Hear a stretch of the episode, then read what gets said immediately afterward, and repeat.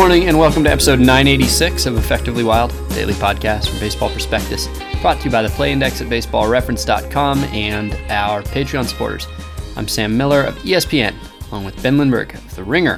Hello, Ben. Hello. I want to read you a passage right. uh, about a pitcher, an athletics pitcher. So uh, get ready for that. You ready?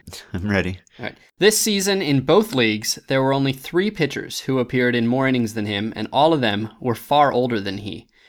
This last is the point, of course. Young pitchers' arms are so fragile, so easily susceptible to permanent injury, that many clubs have various self imposed rules to protect them. One team limits its, young- its youngsters to a maximum of 100 pitches per game. Another does not allow its pitchers to learn the slider until they're at AAA, and presumably in their 20s. He turned 22 last July, and his left arm just might be the most valuable natural asset to turn up in the majors in a decade. He has powerful legs, and thus throws without effort or strain. He has excellent control, and thus does not waste many pitches. The true balance sheet and final assessment of his first season may not be known for another year or two. Which athletics pitcher am I talking about? Rich Hill. No. Barry Zito. No. Mark Mulder. No. He said 100 pitch limit, so it seems like it probably can't be that long ago. Huh. I don't know. I'm gathering that you don't know. That's right. It's Vida Blue. Oh, all right. Yeah. That's longer than I would have thought that any team had a 100 pitch limit. Me too. This whole passage to me felt like something that I would not have read at any point before 1997, at least. Yeah. Uh, but uh, it was written in 1971.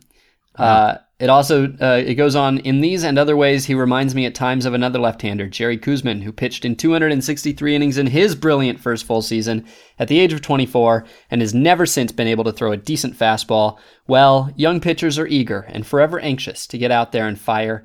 It is the management that decides when to call on them. I uh, so that was interesting to me because of the time period. Uh, it also made me think about Jeff Zimmerman's piece in the Hardball Times annual that is uh, just just out now, um, which I don't know if you have read or seen, but he uh, f- sort of fact checks one of Scott Boras's uh, arm health studies, which is uh, quoted in Jeff Passan's book The Arm, uh, and uh, finds that that Scott Boras uses. Um, you know, questionable, questionable statistical uh, principles in order to uh, to make a point. And Jeff wonders aloud why, uh, because he he doesn't think that any GM would would necessarily accept these conclusions without doing his own research uh, and presumably finding the same holes in the logic that Jeff uh, Zimmerman found. Uh, and he concludes, I think, reasonably and, and and rightly, that the audience of this study is not the general manager; it is the pitcher himself. That this is Scott Boras's way of getting his players uh, to take some agency in how their own arms are used, and that this is really about scaring Stephen Strasburg straight uh, rather than trying to convince Stephen Strasburg's boss uh, necessarily of anything. So I thought that was really interesting. It's a good essay by Jeff Yeah. Zimmerman. Yeah, I have my copy of that book, but have not had time to dig into it yet. But It's fun. one of my favorites every year. Yeah. I uh, I particularly enjoyed uh, Eno Sarris on rubbing mud. I love I love rubbing mud. Uh, and uh, Mike Petriello on uh, catcher arm strength, which I learned a lot about. How let me what, since I got you here, uh, how hard do you think is the hardest average miles per hour of a catcher's arm to second base? like 85 ish? Yeah, it's 86. Uh, any guess who it is? Is it Christian It's Vida Blue. No. Oh, is it? Uh, Christian Bethancourt would be. I don't think he qualified uh, for the uh, for the table. Well, he might have, oh, but he, he Gary- had the Gary highest peak. Sanchez, right? It is Gary Sanchez. Yeah, 86 miles an hour. Yeah. Cool. Yeah.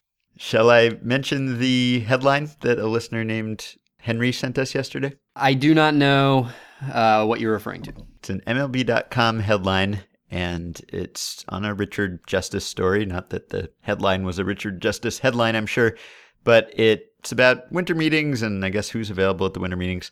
The headline is Rain Here.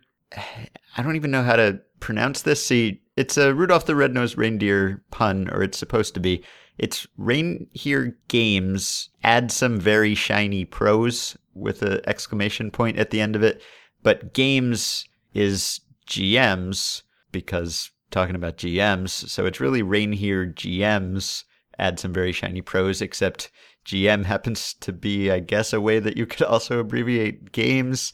And so even if you even if you say it as games, it's not really how the song goes because it's just had a very shiny nose, add some very shiny pros. It's a stretch, and I think it's probably the worst MLB.com headline I've ever seen. And by worst, I mean, I guess you could consider it best. But if, if MLB.com is going for intentionally funny because they're so such a stretch headlines, then this would be the best ever.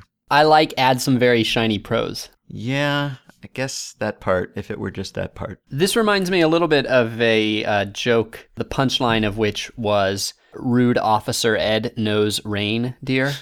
uh, a very long, uh, it is a shaggy, it's sort of a shaggy dog joke that ends with Rude Officer Ed knows reindeer. Uh huh. Yeah. All right. I think I, I think I got that from the years that I spent going to vacation in a cabin uh, that had nothing but Reader's Digest. okay. Let's talk about the CBA. All right. Nothing about Rich Hill. What's there to say? It's done. It's Rich Hill, three years, 48. Everyone is tweeting and posting about what our or your final prediction, or not really prediction, but what you would pay him was. It was well, it was like three and fifty something, sixty something at one point. I think I the peak when we did the comps and more or less stopped uh, adjusting every day. I think our peak was three and sixty three, and then as of I think we did a post season uh, after the season one, uh, in which I think we said three and fifty one or three and fifty four. Uh huh. So the Dodgers have pretty much caught up to what I would what I would give. I I still think it's a, a little bit of a bargain, and I would definitely make that move. Uh, and I'm somewhat ashamed of the other 29 teams that wouldn't. I mean, as you know, Dave Cameron wrote it up, and uh, as as Dave writes, you don't get no risk for 50 million dollars. You know, it's not like there are a bunch of players signing for under 50 million dollars that are sure things.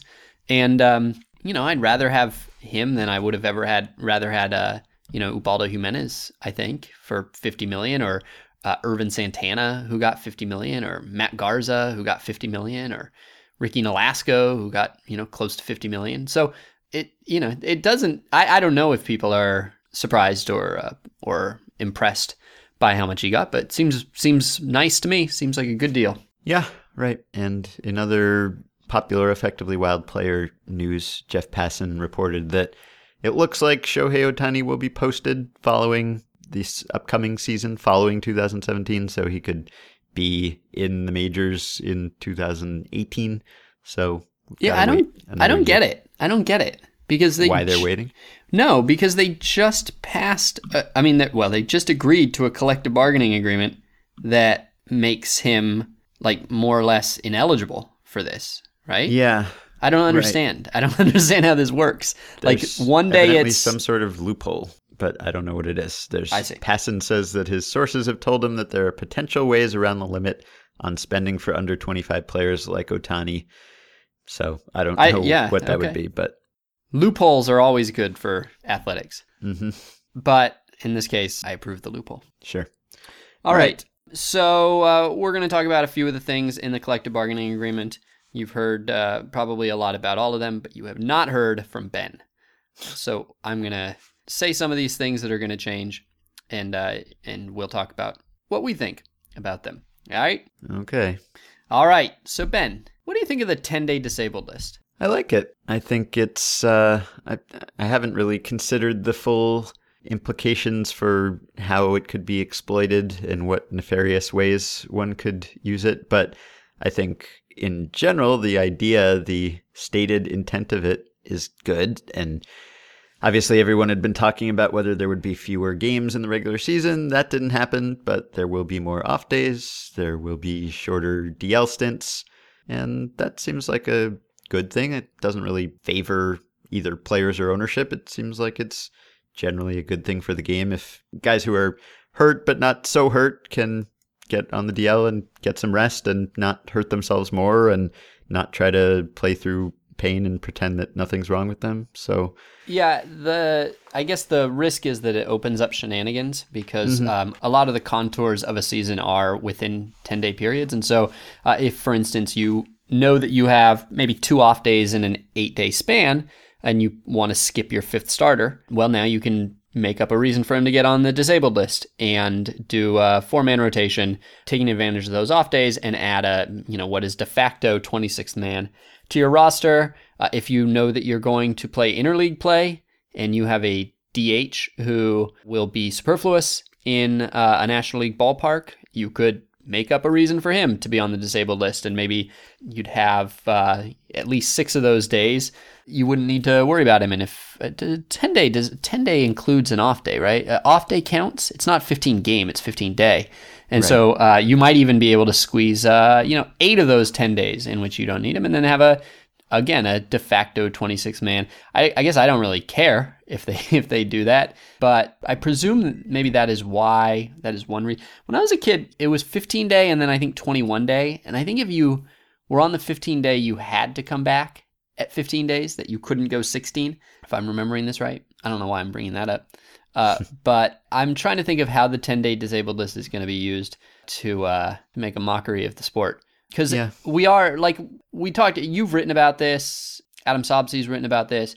It was the sort of the premise of the last play index we did. Teams are transaction crazy now in a way that mm-hmm. they were not before. Like when we talked about, there's been a 14, I think 14% uptick in the number of teams since 1988, uh, and yet a 40% uptick in the number of players that play uh, in the majors every year because teams love to transact.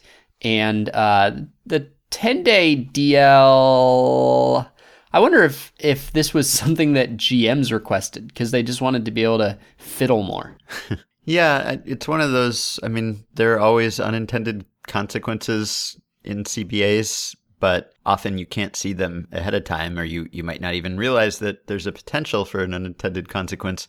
This is a case where you just read about it and you go, "Oh, well, someone's gonna." Take advantage of that. And I'm sure that people who were in the room negotiating were not unaware of that possibility. Mm-hmm. And maybe they just decided that the good outweighs the bad. I don't know. Yeah. And the good is obvious. I mean, there are two good reasons for it. You don't want people playing hurt. You don't want to have incentives for them to have to play uh, when they're not 100%. We do not want to see hamstring strains turn into hamstring tears and so on. And if a person, a player, a player who's fun to watch and who sells tickets is available, is healthy enough to come back, uh, you don't want them to be stuck on the disabled list for three more games. And so th- those two goods are probably clear enough that uh, there's no need to worry about it. But yes, there are going to be shenanigans here. Yeah. All right. right. Let's see. No longer will the All Star game serve as the determinant of home field advantage in the World Series. I'm curious what you think of the replacement system which is best record. Happy with it. Uh-huh. It seems it's the it's the most obvious and yeah. um, sort of clearest reasoned replacement.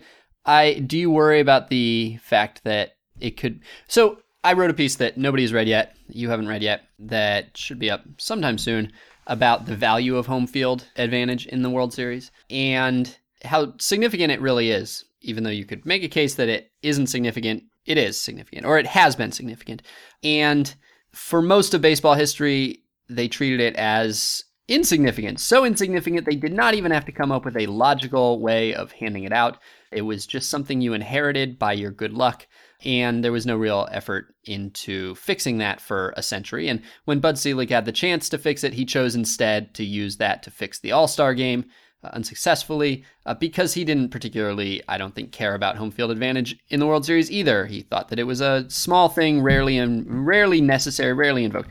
But in fact, I think the All Star, the home field advantage in the World Series has had a big effect. Anyway, so the random way of doing it, which is originally every other year, which was probably better than the All Star game method because at least it you know wasn't absurd the every other year at least in a sense it was fair because it was objective. It was it was a coin flip. In fact they literally did it by coin flip for some years uh, which i think everybody agrees that coin flips are fair if not totally just. Uh, they're fair. And with the way that they are going to do it, where it goes to best record, uh, it seems like you have a system that is masquerading as fair, but in fact carries with it a real serious bias that can tilt things. And that bias is to the team in the worst league. So the Cubs, for instance, would have won it this year. Uh, maybe they were a better team than the Indians. Maybe they deserved it. They won a lot more games than the Indians. But the National League is hot garbage. They had a 450 winning percentage in interleague play. They would have been collectively a fourth or fifth place team in the American League if we are to believe that hundreds of interleague games uh, and really thousands over the last decade are significant. So, in that sense, you aren't actually giving it to the team that quote unquote earned it, although you are giving it to the team that looks like it quote unquote earned it. And uh-huh. maybe that's the point. And you're giving it in the same way that you're giving it in the rest of the playoffs. Yeah, but that it, if you're in the same league, then the difference between I mean, I know that there is a there can be, especially on the extremes, there can be real differences in the quality of opponent you face within the same league, but mostly it's not. Like, you know, mostly you're playing all the same teams just in different proportion. I, I would imagine that the gap in in strength of opponent is relatively small. The NL and the AL is a huge difference and has been for many years. And that difference covers 140 of the games each of you play. So in in that sense, it maybe seems uh, like a problem.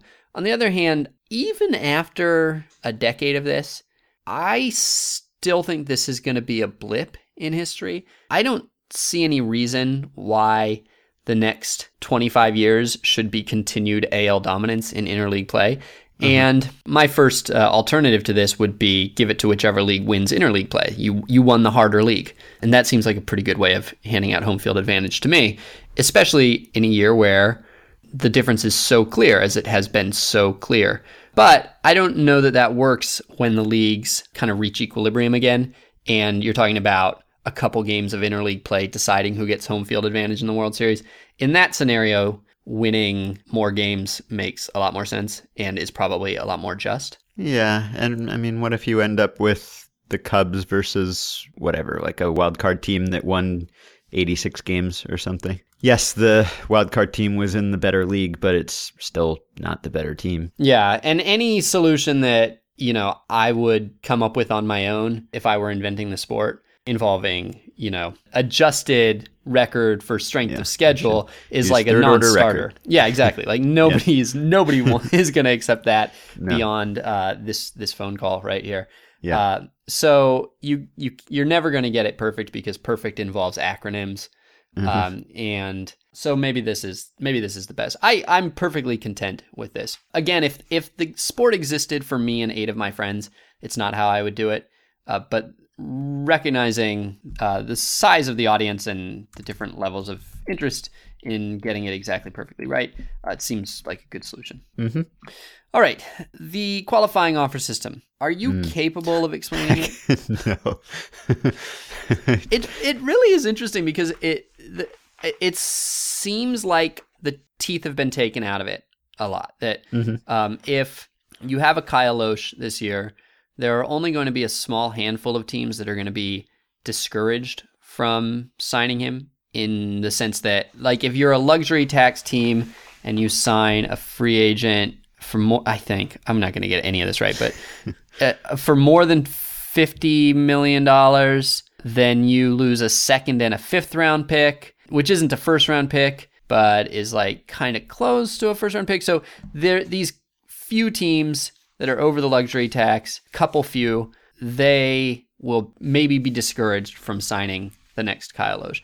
Everybody else is losing not that valuable of a pick to the degree that I think almost any player who merits a qualifying offer these days, and particularly who would get paid more than $50 million, the third round pick you lose or whatever would be considered a rounding error and not not discouraging at all. I don't mm-hmm. I don't exactly, in that sense, know what this is for. Um, like, I, I don't know. I no longer know why they do this. I never. I, I mean, I always knew why they did it. I and it seemed like a dumb system that was not very effective. But I don't even really even know what the the philosophical underpinning of it is anymore. Yeah. It doesn't really seem like it's gonna like as it's been. If the point was to suppress player mobility. There are all sorts of problems with the old system, the most recent system that didn't suppress player mobility or player salary. But to the extent that it did do that, it affected two or three players out of 800 a year. Yeah. Uh, and it just didn't really seem like worth having this in a contract. But at least they were saving some money. I don't know that there is a single dollar that doesn't get spent on players next year because of this. And the complexity of it is so like th- there's now like there's like eight tiers going on at once, which just feels like I don't know what I'm worried that that makes it ripe for, but maybe there's I don't know, maybe there are like unintended loopholes or unintended like kind of almost marginal tax rates for different players where it will create unequal systems depending on whether you lose a player or not. Maybe that maybe it's complex in an effort to to uh, to fix that because the old system was so weird. How if you were a bottom ten team, losing uh, signing a free agent costs you nothing, whereas if you were the 11th worst team in baseball, signing a free agent cost you more than if you were the 30th worst team in baseball. I mean, that was a disaster of a, of a situation. Maybe this clears it up, but I can't decide whether, okay, let me just put it this way. I can't decide whether the fact that this is an unruly, complicated, complex system represents a system that is on the brink of collapse and that this is just its final dying gasp, mm-hmm. or if it means that this is going to be like so complicated that you can't even have a clean discussion about it and it will become just another weird thing in the CBA that we quit being able to argue over because we don't even know what it does. Yeah, I don't like it because I might at some point have to try to figure it out. It's like so, it really is like trying to analyze Chase Utley's contract extension. yeah, it's uh, Michael Baumann and his ringer response to the CBA just uh, he tried to explain it and it was taking paragraphs to do and then he just deleted them and linked to the text so that people could read it if they wanted to because it's just not interesting and not comprehensible. So I think it's that. I think it could be. I think Jeff Passan might have suggested that it was like it was you know the last hour and everyone had been up for a day straight or you know working on this for a week straight. And they were just trying to hammer out some sort of system. And it ended up with this like Rube Goldberg like kind of contraption here and that maybe it's just a product of extreme exhaustion. And I think it's more of the last gasp thing. I, I think probably someone said, "Why don't we just do away with this altogether?" And then someone got a little uneasy, and oh, we can't. Then we'll have completely unrestricted free agency for for people who are in their free agency years, and that I don't know, just some lingering unease about that going back to the 70s or whatever, when everyone was worried that this would ruin baseball, and some negotiator said, no, we have to have something. We have to at least maintain our toehold here so that if we want to do some other system in the future, we don't have to have a, a heavier lift to get it back in there. So maybe we're one CBA away from this being completely wiped clean. This feels like the result of one of those arguments you get into with somebody who just uh, will not, like, he just will not lose an argument and he the argument gets progressively more narrow and and tangential uh, as he picks apart single words in whatever sentence you just said until you're hopelessly complex, off topic, and you being tired of it go, yeah, okay, fine. And yeah. he thinks he won, and uh, he's got uh, a napkin uh, tying uh, the JFK assassination uh, to the cucumber industry. So the international draft, Jeff Passan's uh, piece ably captures the drama of the debate uh, or of the negotiation. The international draft uh, is not here. There is no international draft. Uh, in part, it seems because a bunch of uh, Dominican players came and said, "No draft. You can't have a draft." And it seemed like the players' union was was standing up to uh, to the to the league in in solidarity with their underpaid 16 year old future brethren, and then they end up with a system that seems maybe unambiguously worse for yeah. players, in yeah. which there are, there are hard caps. They are really like fairly low hard caps. I mean, we're talking there. There are teams that have been spending 30, 40 million dollars on international free agents over the past couple winters. Uh, this has uh, 5.75 million is the is the biggest bonus cap bonus pool that anybody will have and the most they can acquire in extra bonus pool money brings them up to about 10 million. So it seems like there's going to be a lot less money being spent. Meanwhile all the flaws of the old system in which players who are uh, you know 12 13 years old are uh, under the sway of a, a very wild westian uh, system down there will survive. So is this like I don't know enough to say this, but my first reaction to reading the account was that this is like maybe the most the shamefullest moment of the players union in yeah. terms of selling out non 40 man guys. Yeah, except like it seems like they didn't want to, right? Like they they tried not to or they made some sh- sort of show of not having the draft at least. So I don't know whether it was just bad negotiating in that like they got so fixated on no draft, no draft that when MLB conceded, okay, no draft, and then they just thought they won, and and and then they were okay with this even worse solution. I don't I don't know why you would like you know fly in those players and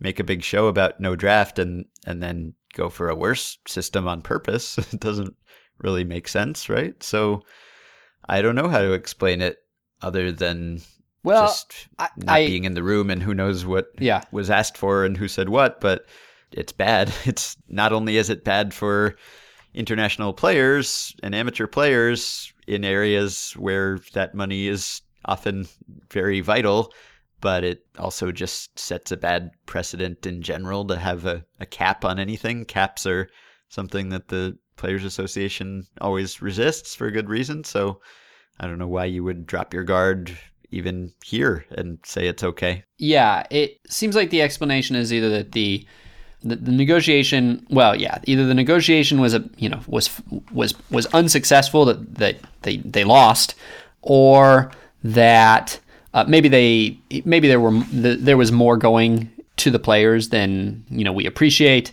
and so yeah. maybe they did leverage this to get other things, or maybe as Jeff uh, sort of hints at with with um, with one sentence that he says, maybe this was less about benefiting the players themselves, getting them more money, uh, and more about preserving the culture of you know pre-bonus baseball down there.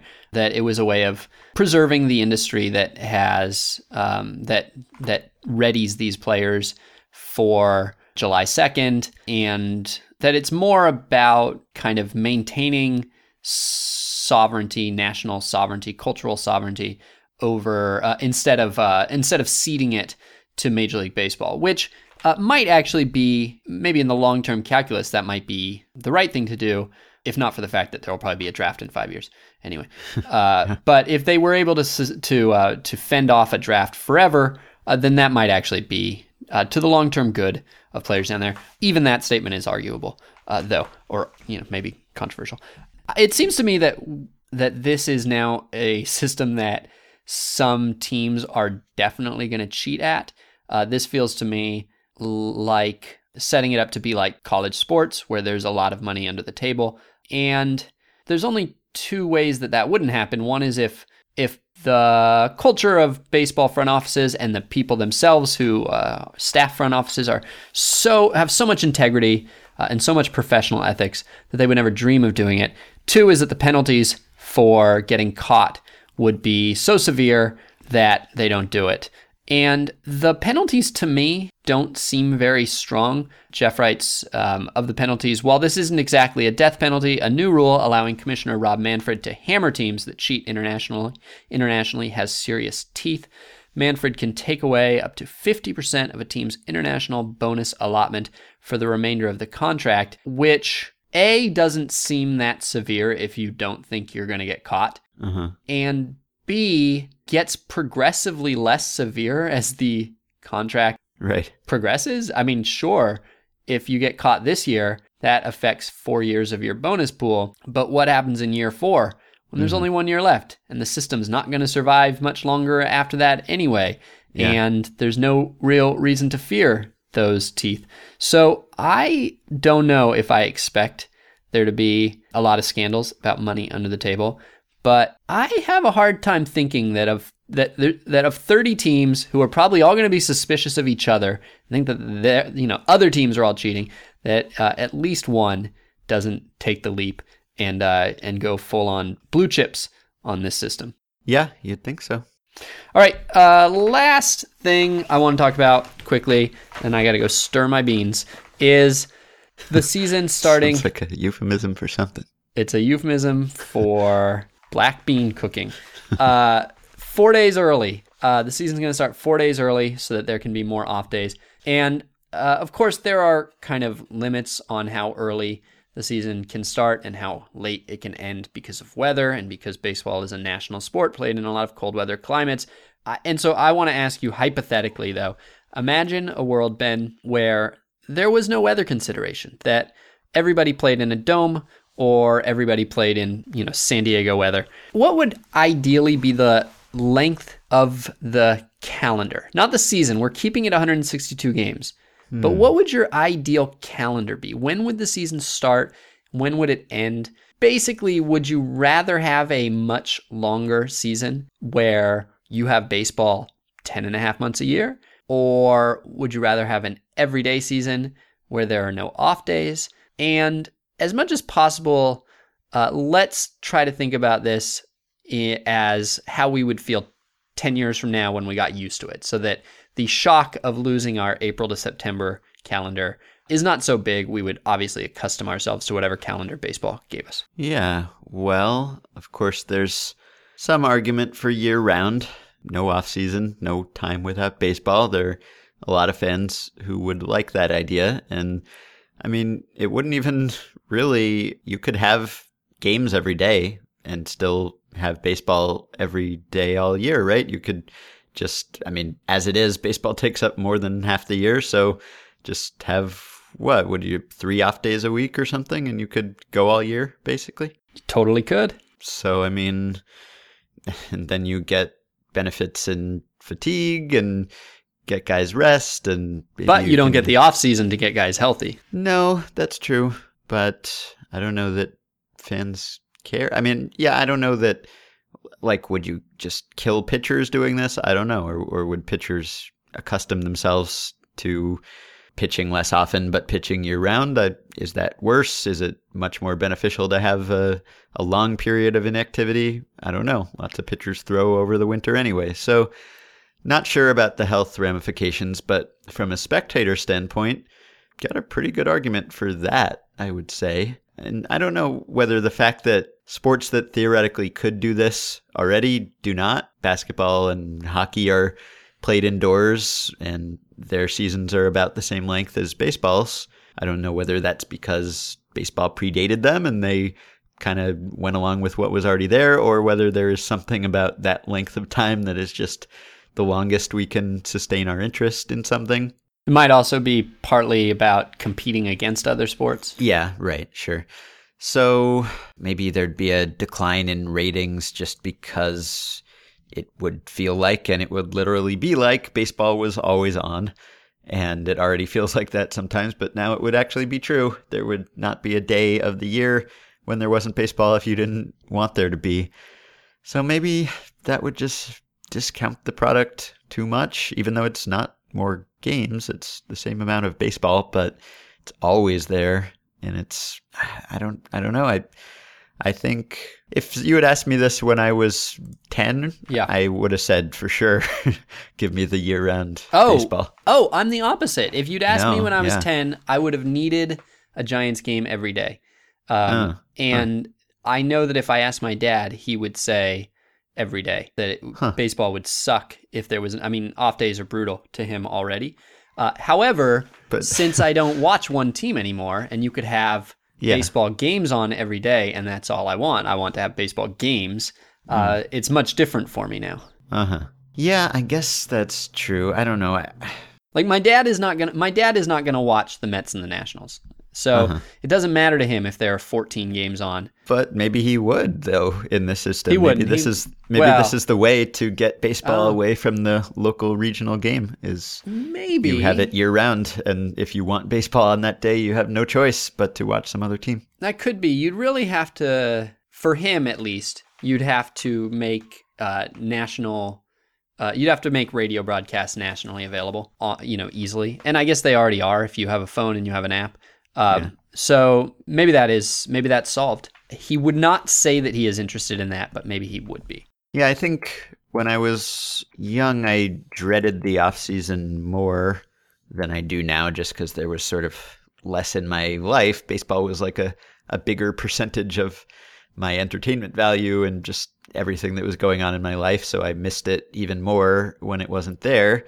So I think I would have been even more eager to have it year round. Although, yeah, I would have been sorry to lose the day in, day out nature of it while it is there. But eh, that's a trade off that I think I'd probably be willing to make for no five months without baseball. So, yeah, sure. Are you happy or sad about the four days? I'm pretty indifferent. no, you have to have a strong emotion, Ben. I've right. already I've already taken the indifferent position, so you now have to argue extreme passion. No, I'm happy. Just say happy or sad. Yeah, I guess I'm happy. All right. Just- Yeah, all right. Okay. I do hate rain delays though. Actually, I don't think I'm happy. I don't like rain delays. Okay. All right. You can support the podcast on Patreon by going to patreon.com slash effectively wild. Five listeners who've already done so Joshua Blanchfield, Russell Bryce, Leah Dybrally, James Santelli, and Matt Powell. Thanks to all of you. You can also buy our book, The Only Rule Is It Has to Work, our wild experiment building a new kind of baseball team. Go to the website at theonlyruleisithastowork.com for more information. Please leave us a review on Amazon and Goodreads if you like it. You can join our Facebook group at facebook.com slash group slash effectively wild. And you can rate and review and subscribe to the podcast on iTunes. You can contact me and Sam via email at podcast at baseballprospectus.com or by messaging us through Patreon. We will talk to you soon.